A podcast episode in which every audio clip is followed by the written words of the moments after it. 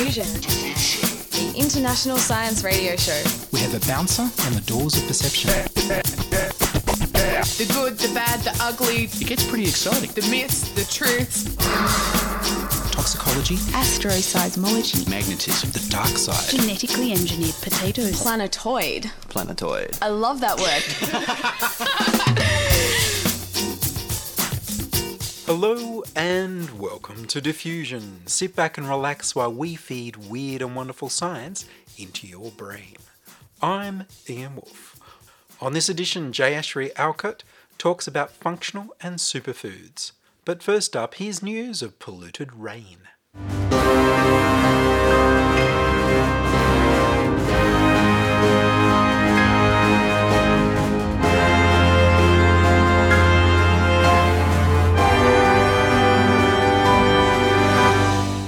Waterproof, non-stick, rain. Rainwater all over the world is now contaminated with per and polyfluoroalkyl substances, PFAS, according to new research from Stockholm University. The chemicals get into the air, dust, food, blood, soil, and water. A growing body of evidence is showing that per and polyfluoroalkyl substances disrupt our hormones, causing immune dysfunction, decreased fertility, liver damage, thyroid disease, high cholesterol, obesity, gestational diabetes, and cancer. Researchers are investigating how much per and polyfluoroalkyl substances are affecting children's development, which relies on hormonal signals at every stage, from single cell all the way to adulthood. Per and polyfluoroalkyl substances include chemicals known as PFOS, PFOA, and Gen X. Since the 1940s, per and fluoroalkyl substances have been used in making things water repellent, stain resistant, oil repellent, and wear resistant. Both in industrial products like cleaning fluids, food packaging, and firefighting foams, and in consumer products like non-stick cookware, clothing, and cosmetics. They don't break down naturally, so they may last forever in the environment. They're toxic and they're in you. They've been found in rainwater all over the earth, even as far as ice and soil in the Arctic Circle. In the human body, they mainly settle into the blood, kidney, and liver. Per and polyfluoroalkyl substances are higher around mining sites and defence training sites, which use a lot of firefighting foam. They also tend to collect at sewage treatment and sewage outlet sites. A study from 2007 by the US Centers for Disease Control and Prevention estimated that per and polyfluoroalkyl substances could be detected in the blood of 98% of the US population. A report published in 2019 by the Nordic Council places Europe's collective health related costs as a result of per and polyfluoroalkyl substances contamination at 50 billion euros per annum. The Stockholm University study concludes that levels of per and polyfluoroalkyl substances in rainwater often greatly exceed US Environmental Protection Agency lifetime drinking water health advisory levels, and are often above Danish drinking water limit values, and often above environmental quality standards for inland European Union surface water. The deposit of per and polyfluoroalkyl substances from the air by rain leads to global soils everywhere being contaminated and are often above proposed Dutch guideline values. The per and polyfluoroalkyl substances keep being recycled back into the ocean, then back into the atmosphere, only to rain down again all over the world. Researchers are currently looking for ways to break down per and polyfluoroalkyl substances, PFAS, in the environment. A study earlier this year found a common microorganism was able to break down a particular class of per and polyfluoroalkyl substances. A study in June 2021 also showed how an ion exchange process can help eliminate polyfluoroalkyl substances in wastewater. Researchers are also exploring the use of activated charcoal as an option for removing PFAS from drinking water. In 2019, the European Commission unveiled a proposal to eliminate per and polyfluoroalkyl substances to be effective by 2030. In 2022, the American Environmental Protection Agency is publishing four new drinking water lifetime health advisories for certain per and polyfluoroalkyl substances as part of President Biden's plan to combat PFAS pollution and the Environmental Protection Agency per and polyfluoroalkyl substances PFAS roadmap. The Australian federal and state governments are working together to form a national standard for the environmental risk management of industrial chemicals that will include a per and polyfluoroalkyl substances national environmental management plan. Eventually. South Australia banned them in 2018. New South Wales restricted the use and sale of firefighting foam containing per and polyfluoroalkyl substances in 2021 so that they can only be used in catastrophic fires. There will be a per and polyfluoroalkyl substances PFAS forum on the 17th of October 2022 in Sydney. What can you do to clean your own water? Boiling just concentrates the chemicals, it doesn't break them down. The best way to remove them from your water is a reverse osmosis system or a granulated activated carbon filter system. The paper was titled outside the safe operating space of a new planetary boundary for per and polyfluoroalkyl substances PFAS and was published in the journal Environmental Science and Technology.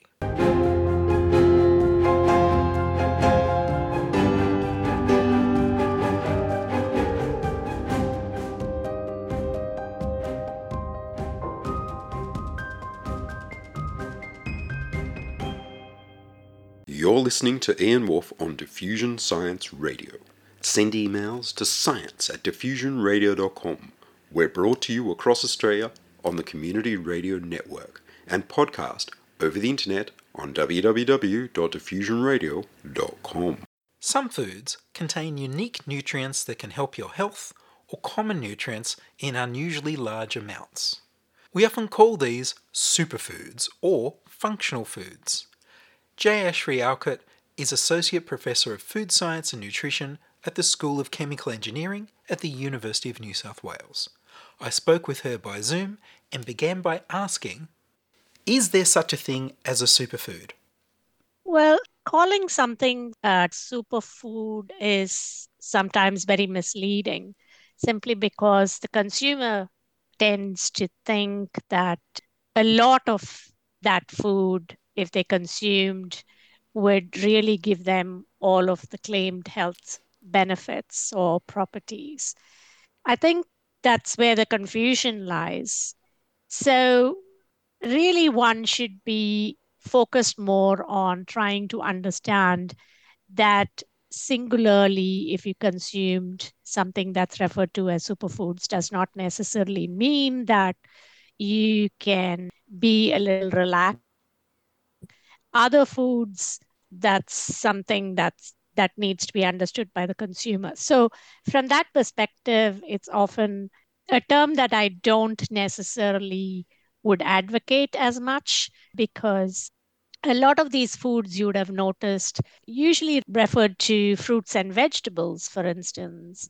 And we all know that consuming a lot of the fruits and vegetables does do us good and there's quite a bit of evidence there for eating as many as possible in your diet. So, what needs to be made quite clear to the consumers is that it's yes it's it's something that would provide you with good properties but it's to do with the compounds that are present in that particular food. And those compounds may just be a little more concentrated in that particular food compared to other foods. It does not mean that some of these compounds, which we call as scientists bioactive compounds, are not present elsewhere. They are present in most foods and they're usually present in very, very small quantities.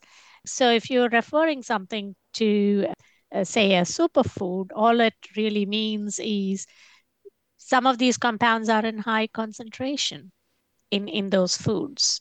So I think that message is very, very important. So we're not eliminating other foods from a diet. It's to just say that this food does have that little bit extra concentration which would do you good in the long run. So it's it's a kind of a cumulative effect with foods.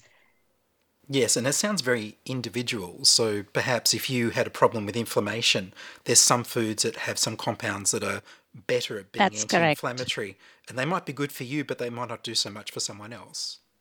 Well, it depends on the individuals, as you rightly pointed out, and the nutritional status that they are in, and how do they absorb some of these compounds? How do they handle them in their system?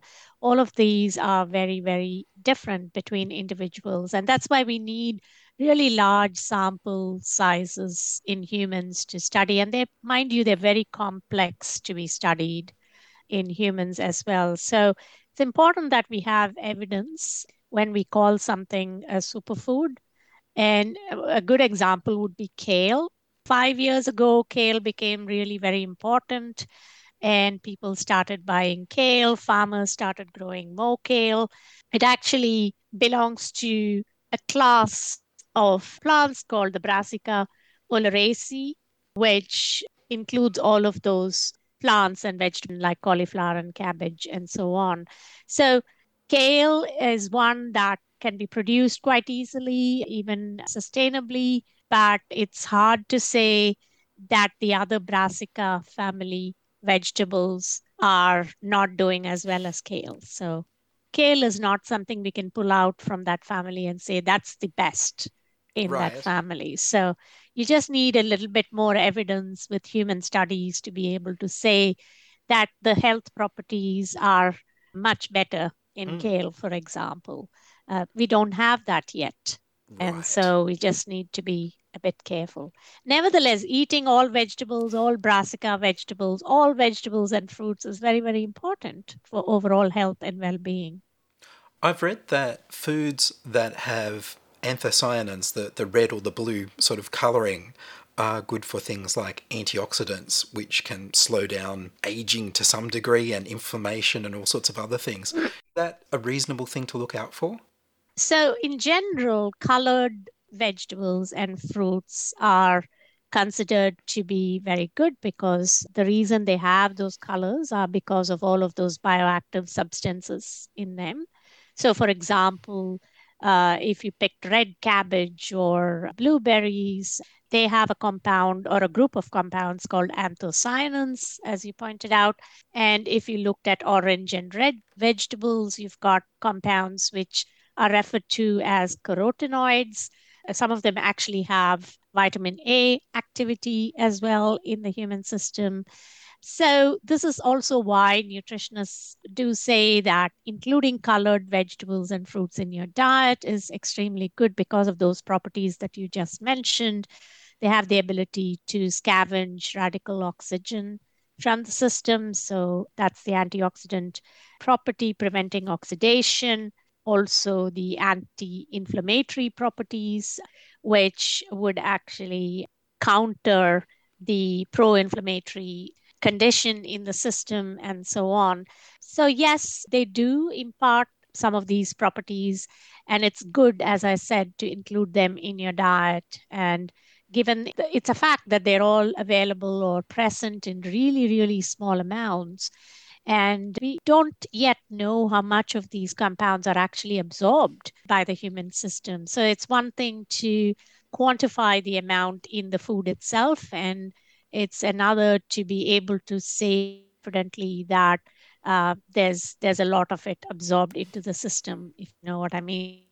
That that is a funny thing, isn't it? Because it, there was a time decades ago when people were taking huge amounts of vitamin and mineral supplements and all sorts of compounds, and then the research seemed to show that we weren't absorbing it; that it was just giving us coloured urine. And so a lot of people stopped and switched to just trying to go for foods with the most of those things. And now we, we seem to be going the other way and saying some of these compounds you could never eat enough to get a medicinal amount. Maybe we just need medicines made with enough of that to give you the medicinal benefit. Yeah, well, that's where the nutraceutical concept comes in, where they try and extract some of these compounds from different foods and they concentrate them and then kind of package them as a as a supplement, as a capsule, and sell it as a nutraceutical. But we are also seeing now some studies where it's showing that extraction outside of its, ma- of its matrix may not necessarily be the best. They act the best in their own natural matrix. So we do have some studies which say that. On the other hand, we also know that concentrated quantities of these compounds, very high quantities, are difficult to get through foods. And, and I would say that unless you actually know that you need it, through biochemical testing and so on to be able to say that, yes, it's going to do you some good, improve your health overall. I don't believe one should really go into using these supplements as well, but rely on food. And it's a long term effect from food. And unless there's an immediate need for you to be on supplements to correct any of the issues, I don't think consumers should really be relying on supplements a lot if they're eating well and a balanced diet. I guess this is where people who do have health concerns really need to talk to a nutritionist to get their particular needs met in their food so that they don't need supplements. Or if they do, then they get a medical opinion. That's correct. I agree with you. We all see our GPs first if we don't feel well, and we get a blood test ordered and we do have a fairly good picture of what's going on, and the GP is able to diagnose at some level. And if it's purely due to nutrients in, in the blood and they are at a lower level, then we're going to be asked to see a dietitian to see what we can do with our diets first. And we, we should really be looking to food first before we can actually go for supplements. But having said that, it depends upon the level of deficiency that one would have. I'm not particularly talking about these bioactive compounds because they're not they're not really going to give us that immediate picture because their properties are quite overall health related. But I think, as you said, seeing a nutritionist, having some sort of a diet plan, and understanding what you're currently eating and looking at whether there's any modification necessary to your diet. I think that's something that one can always do. And I know a lot of older people have been recommended to have more protein in their diets, and so they're looking to things like whey powder or pea powder or something like that. Is there a problem trying to absorb more protein from plants as opposed to animal sources? Does that require a different way of looking at your diet? Okay, well, this is something that's uh, plant protein versus animal proteins is something that's uh, very topical, isn't it, at the moment, given that everybody or most people are trying to look into moving away from meat, red meat in particular. We do know that proteins, whether they're present in meat or whether they're present in plants, they are all made up of amino acids and the sequence of amino acids and the amounts of some of these amino acids are very very important for physiological function. And red meat is considered to have the best sequence of amino acids and the amounts that are required. We also have something called essential amino acids and these essential amino acids are present in the amounts that are required in animal based proteins. Having said that, we, we know that if, if you're able to have a judicial mixture, I would say, of plant based foods in your diet, you can still achieve the same amino acid sequence. For example, having a mixture of a cereal and a legume in your diet and some oil seeds in your diet and so on would actually allow for the right amounts of amino acids to be present in your diet. So, absorption naturally is slightly lower from plant proteins, but that does not necessarily mean that you should be worried too much if you're actually eating the right combination of foods there. And then there's things like omega 3 fatty acids that most of us are recommended to get from fish, but not everyone is able to eat seafood. And that's there's not as many vegetable sources, but they do exist. They do exist in the form of oil seeds, and one that comes to my mind is linseed. and it's possible to get some amount of omega 3s from plant sources as well but yes it's it's probably not found in the same amounts as we would find in seafood particularly in fish but having said that yes we can have a fairly good source of omega 3s from plant seeds oil seeds as well so people also look at these as functional foods and, and foods that we shouldn't miss out on. Are there foods that the research suggests that everyone should have in their diet rather than just a, a big variety of different types of plants in, in our food? Is there ones that everyone should make sure they don't miss out on?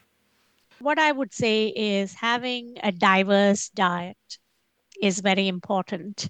And by that, I mean that you do have your uh, cereal, your legume, your vegetable, try and have as many fruits as possible and if if you're a meat eater have red meat in your diet but be very conscious about the amounts that you would eat and also fish in your diet. All of these are really uh, good and the csiro diet is something that one can look at to uh, to make sure trying to have an overall well-being. It's called a well-being diet anyway. So diversity is key, variety is key as well. Sometimes diversity and variety don't mean the same, actually, when you think about it, because diversity would mean within a particular food group, how diverse is your choice of foods. So, if you took, for instance, the vegetable group, are you just focusing on a single vegetable or are you diversifying by having different vegetables on your plate, even if they are smaller quantities of each of them. That's important. And the variety and the different food groups are very important as well in your diet. So I'm talking the whole day's diet. Mm. So try and include as diverse foods as possible in your diet. I think so too. I mean, I look for fruits that I've never tried before when I, I go out to see if there's something new. And that's um, right. It's it's amazing because there's so many domesticated plants in the world. Yeah. And sometimes we're only yeah. exposed to a handful of them. And the more you can try, the more interesting and the more nutrients. That's right. And it's interesting to explore different vegetables and fruits as well in your diet to just get that uh, tea in yes. your diet. And I've had people express to me that they're concerned about their weight or their blood sugar and they don't want to eat fruit. Does fruit actually affect yeah. that? Yes, it does. I mean, so so far what we spoke about was all for a healthy person. So if somebody is diagnosed with diabetes, then it's all about how much carbohydrates you take as well. So that's where the issue could be with the choice of the fruits that you would particularly uh, have in your diet. So that's basically related to the amount of sugars that are present in your fruit and you just need a balance. You need to know how to adjust your diet if you did have diabetes, yes. And the severity of it would also dictate what you can eat when it comes to fruits, yeah. And for people concerned that they they need to lose some fat, some weight, do they need to reduce their fruit as well? Is it a different issue? Not really. I would just advocate for the fact that we should be including fruit in our diet more than having a lot of fruit juice, for instance. So, fruits themselves have much more to offer just other than just sugars. So, it's important to have a fruit in your diet and losing weight. That's another thing. You, you just need to be conscious about the amount of fruit that you eat is, and the choice as well. And so I would just say moderation is the key there and you adjust your diet based on the type of fruit that you would consume so the choice becomes important everyone should include a number of colored vegetables in your diet as much as possible as diverse as possible with your fruits and vegetables.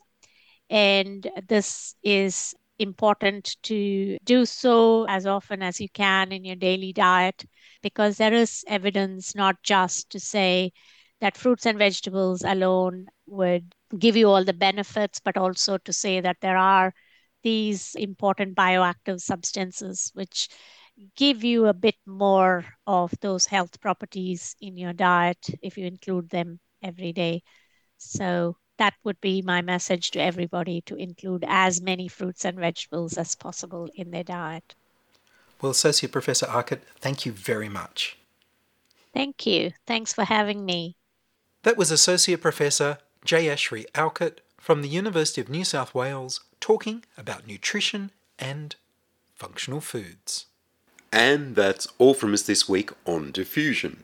Are you a scientist, artist, biohacker, or maker who'd like to be interviewed about your work? Would your company like to sponsor Diffusion?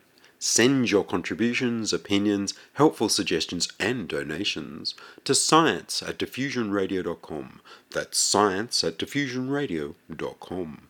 Please subscribe to the Diffusion Science Radio channel on youtube.com slash c slash diffusionradio and rate the show on iTunes.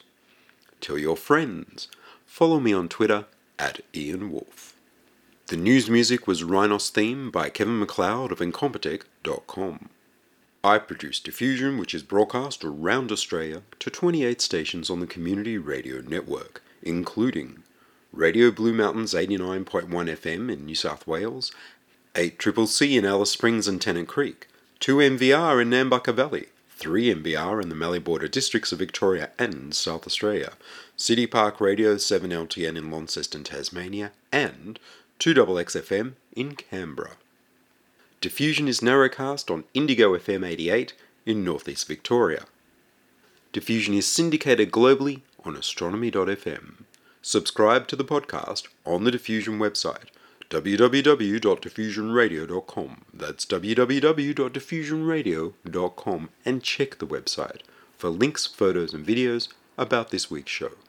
If you enjoyed the show, you can explore more than a thousand previous episodes archived on diffusionradio.com, where the shows are labeled by keywords so you can focus in on the stories you want to hear. Make a donation through paypal.me slash ianwolf or Join my patrons at patreon.com slash diffusionradio. I'm Ian Wolfe. Join us inside your audio device of choice for more science wondering next week on Diffusion Science Radio. Science is fun. It helps you to learn, to know, and to appreciate. When you study science, you may go on field trips. You discover the marvelous interrelationships between all living things. You learn to read the history of the earth as it is written in rocks and fossils. You find out what makes things tick, everything from a molecule to a living organism. In the study of science is found the most useful and satisfying knowledge of man. Knowledge of his physical world, its past, its present, and its future. And in your moments of relaxation, now and in the years to come, you will find the study of science leading you into fascinating pursuits photography, collecting. Why study science? Study science because you will find in the study of science a richer, more rewarding life.